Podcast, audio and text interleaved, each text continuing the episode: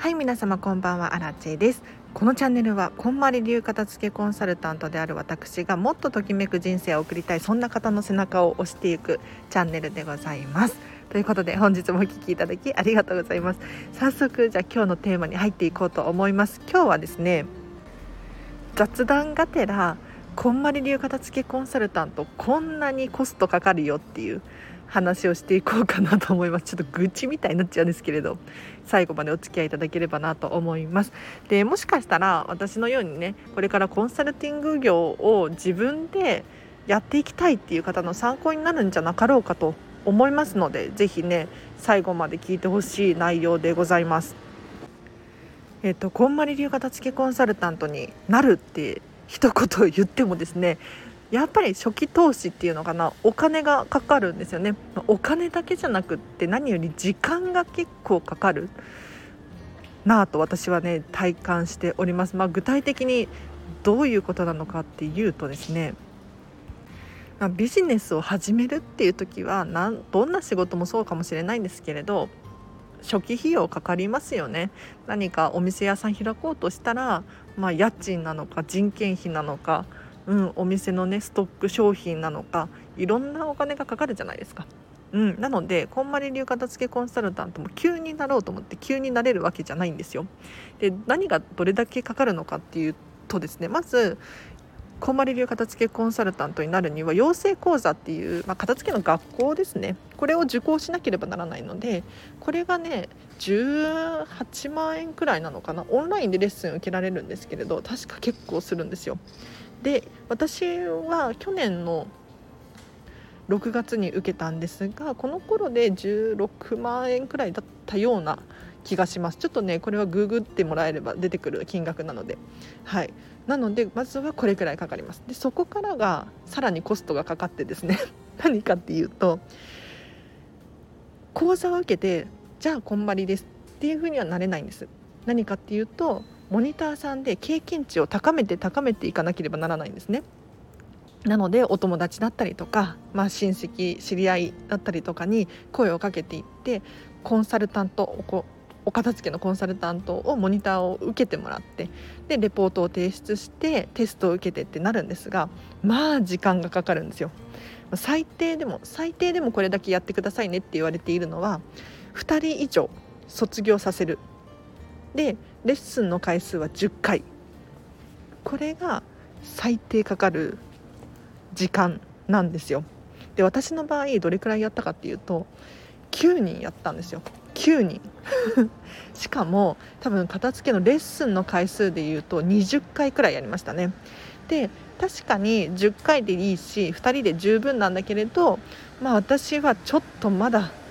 正式なこんまり流片付けコンサルタントとして名乗れないなと思って 見習い期間をね自ら申し出て延長させていただきましたよ。うん、でここもねよくよく考えると結構コストかかったなって思うんですがやっぱり正式なコンサルタントになる前の段階だから、えーと正式なお金を取っちゃうのちょっと申し訳ないなってうん、やっぱり最初は本当にうまくいかないのでお友達を通してねお友達紹介してもらったりとかしていたんですけれどやっぱりねうまくいかないの。だからどうしてたかっていうと私の場合はですねお昼ご飯をおごってもらってました。うんもう本当に一番最初の子はね。うん、ただ徐々に徐々に成長していったのでそこからはちょっとずつお金をいただいてねやってたんですけれど。はい。っていう感じです。だからまあ正直まだまだ元は取れてない感じです。で先月違うな。5月に私はこんまり流片付けコンサルタント認定を受けたんですけれどここからもまたねちょっとずつお金がかかるんですよ。何かっていうとまずはなんか月月の手数料っていうのかな。こんまりメディアジャパン一応私の名前を置いといてくださっているしさらに管理してくださっているわけですよ。私の名前をホームページに載せてくださっていてホームページに私のこのスタンド FM のチャンネルを置いといてくださっている URL 貼り付けてくださっているので管理費みたいなのかかるんですね。これが月々3000円くらいかかります。はい。でさらに私の場合、まあ、あくまで私の場合なんですけれどこの7月にですねインストラクター養成講座っていうちょっとね大きめのこんまり流片付けとは何ぞやっていうセミナーを開ける資格を取ろうと思って講座をさらに受けようと思ってますし9月にこんまりさんのビジネス特化のねビジネスコーチングの資格を取得しようとしておりますのでこれも結構お金がかかってるんですよ。でしかもこれどちらもですねやっぱり受講しただけで合格っていうわけではなくってやっぱりモニターさんで経験値を積んで合格すれば OK だよっていう時間もお金も結構かかるんですね。でここで皆さんに何を伝えたいのかっていうと ちょっと前置きが長くなりましたが本題この仕事は好きじゃないとできないよっていうなんかね一見あ片付けコンサルタントって結構流行ってるし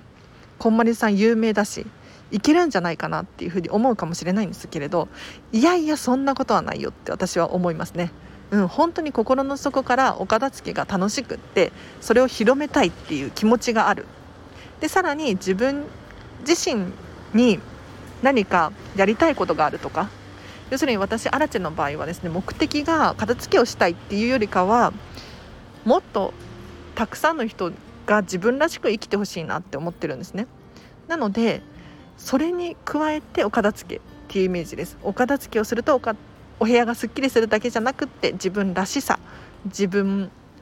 の好きなことが明確になってですねどんどん人生が開けていく。なので人の背中を押すことができるじゃないですか。って考えたら私はお片付けをやりたいしお片付けどんどん広めたいんですよ。だからお片付けを好きだし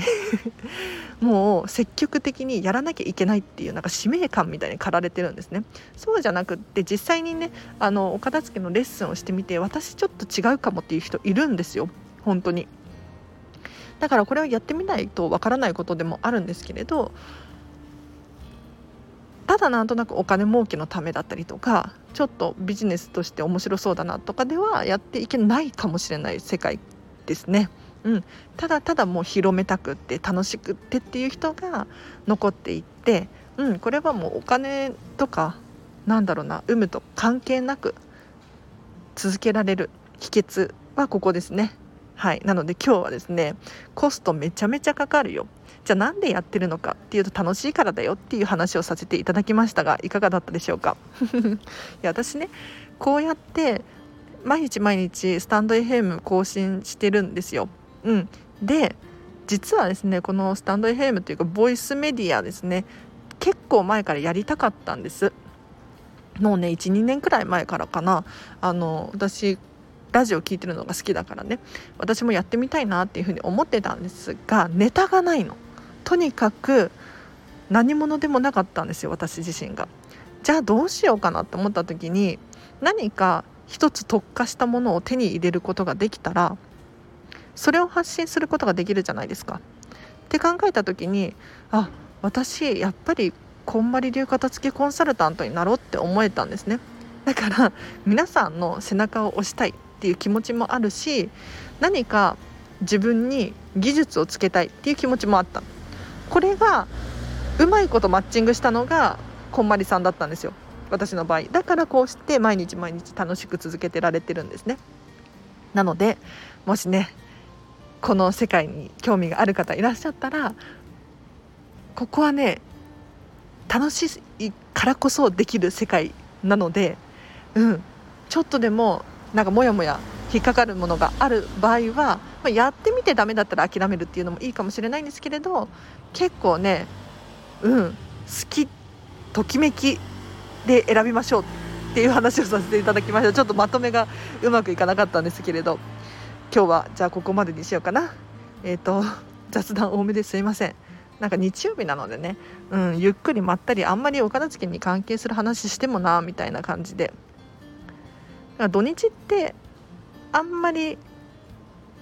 再生回数が伸びないんですね。でここでお片付けの熱を込めてめっちゃ頑張って喋ってもうんなんか皆さんも土日だからねゆっくりモードでそんなに聞く側も待ってないしなと思った時にちょっと雑談がてらとか愚痴がてらみたいな 感じでそう愚痴は私あんまり言わないんだけれどいや結構お金使っちゃいましたねこんまりさんにね。これ唯一の愚痴かもしれない。愚痴っていうのかな？ちょっと悩みポイントですね。だから今ね片付けクラファンを立ち上げようと思っていてクラウドファンディングです。はい。7月の10日くらいには立ち上げたいと思ってます。はい。思ってるだけでどうですかね？なんか昨日あの YouTube 講演家の鴨頭さんって知ってますか？ちょっと知らない人いたらちょっとググってほしいんですけれど鴨頭さんがですねクラウドファンディングの説明会っていう講演会をしてたんですよ。これ500円でチケット買えてあこれ私見なきゃいけないなと思って見たらすごいアイデアが降ってきちゃってまたやり直さなきゃみたいな。クラファンのリターン考え直さなきゃとかって思って今ねちょっと頭の中で構想を練っていて明日あの午後から暇になるのでもうわーってやってこんまりメディアジャパンに提出して帰ってきてそのままキャンプファイヤーに提出っていうイメージですよ。はい。ちょっと雑談が雑談すぎますね。大丈夫ですか？日曜日なので許してください。すいませんね。はい。ちょっと私のアウトプットの場所としてもここは使わせていただいておりますので。うん。あのぜひお付き合いいただければなと思います。でそう私の最近の近況を報告しようかな。何かっていうと写真ができたんですよ。写真を撮りましたついに。あの私の友人がねカメラマンの人がいてこの人に写真をお願いしたんです。で先日撮ったのをついに昨日届いてですねいや11枚くらいうん結構多いですよね。なんかね本当にフォトスタジオみたいなところに写真を頼むと1枚とか2枚とかしか撮ってくれないらしいんですよ、まあ、たくさん撮るんだけれどその中でいいやつを選んでくれるみたいなそういう感じですかね、まあ、でもねお友達に頼んだら結構撮ってくれてうん嬉しかったです。でこの写真何に使おうとしてるのかっていうとこんまりメディアジャパンの公式ホームページに私の名前が載ってるんですが顔写真が載ってないんですよ。そこにちょっと顔を入れたいので撮ってもらったんですね。でさらに言うと私のインスタグラムだったりとかこのスタンド FM とかでも使えるなと。クラウドファンディングとかでも使えますよね。なのでちょっとね期待しててください あの実は LINE 公式アカウントを私はやっていてですね平日の朝毎日毎日500文字程度メルマガをね送らせていただいております。はい、でこの中に私お片付けのヒントだったりとか生活に役立つことをシェアさせていただいているのに加えて私の近況だったりとかも報告させていただいていますので、えーと、昨日今日かな、えーと、こんな写真撮れたよっていうので報告させていただいたら結構ね好評で嬉しかったです。もし気になる方いらっしゃったらあのお友達登録してみてください。あの損はないですよ。うん。むしろお得です。お片付けの情報とかねいいことをガンガン発信しているのでお友達登録していただいてしつこいなと思った場合はブロックしていただけるといいかなと思います。ではちょっと今日もお腹空いちゃって疲れちゃったのでここまででいいですか？すいません。では皆様今日もあ今日の終わりもですね。はい。ハピネスな一日をお過ごしください。あらちでした。バイバイ。